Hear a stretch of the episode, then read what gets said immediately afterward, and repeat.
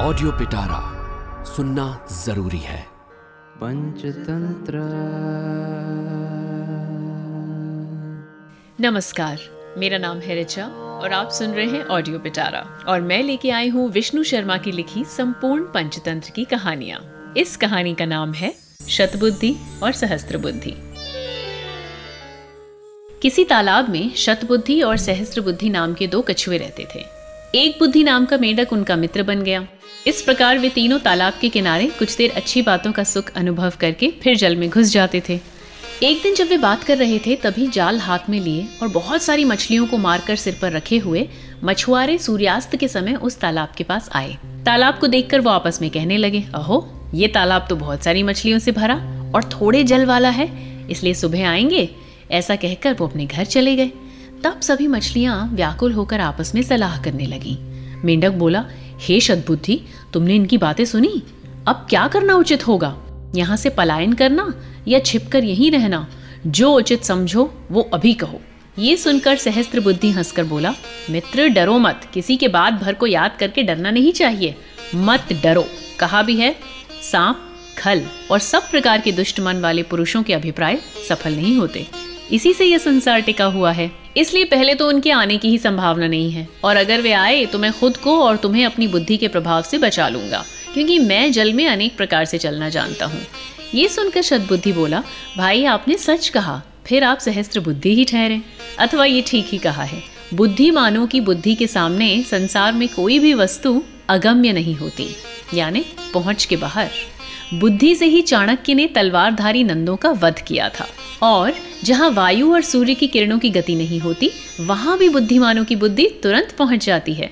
इसलिए बात सुनने भर से ही पिता पितामह आदि के क्रम से प्राप्त जन्मभूमि नहीं छोड़ी जा सकती। कहा भी है, दिव्य स्पर्श से सुंदर स्वर्ग में भी वो सुख नहीं है, जो सुख पुरुषों को कुत्सित जन्म स्थान में ही प्राप्त होता है। इसलिए किसी प्रकार डरो मत। मैं अपनी बुद्धि के प्रभाव से तुम्हारी रक्षा करूँगा। मेंढक बोला, भद्र मेरी तो एक ही बुद्धि पलायन की है इसलिए मैं अभी पत्नी के साथ दूसरे तालाब में जा रहा हूँ। ऐसा कहकर वो मेंढक रात में ही दूसरे तालाब में चला गया। मछुआरों ने भी सुबह जाकर निकृष्ट मध्यम तथा उत्तम जलचर, मछली, कछुए, मेंढक, केकड़े आदि पकड़े। वे दोनों शतबुद्धि और सहस्त्र बुद्धि भी पत्नी सहित भागते हुए बहुत समय तक अपने गति के विशेष और कुटिल आचरण से अपनी रक्षा करते रहे। परंतु अंत में जाल में फंसकर मारे गए। तीसरे पहर खुशी खुशी वे मछुआरे अपने घर की ओर चल दिए। भारी होने के कारण एक ने शतबुद्धि को कंधे पर रखा और सहस्त्र बुद्धि को लटकाकर चल दिए। तब बावड़ी के पास पहुँचे हुए मेंढक ने उनको इस प्रकार ले जाते देखकर अपनी पत्नी से कहा, प्रिय, देखो, शतबुद्धि मछुआरे के सिर पर है और सहस्त्र बुद्धि लटकता हुआ जा रहा है। किंतु हे भद्रे, मैं एक बुद्धि निर्मल जल में क्रीड़ा कर रहा हूँ। इसलिए मैं कहता हूँ, सिर्फ़ बुद्धि ही कोई प्रमाण नहीं है। सुवर्ण सिद्धि बोला, हालाँकि ऐसा है फिर भी मित्र की बात का उल्लंघन नहीं करना चाहिए।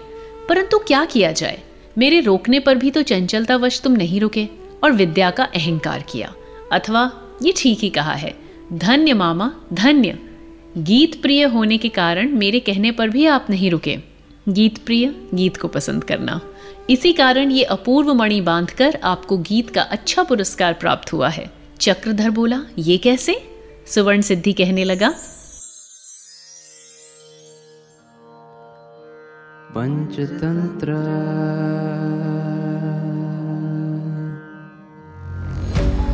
ऑडियो पिटारा सुनना ज़रूरी है।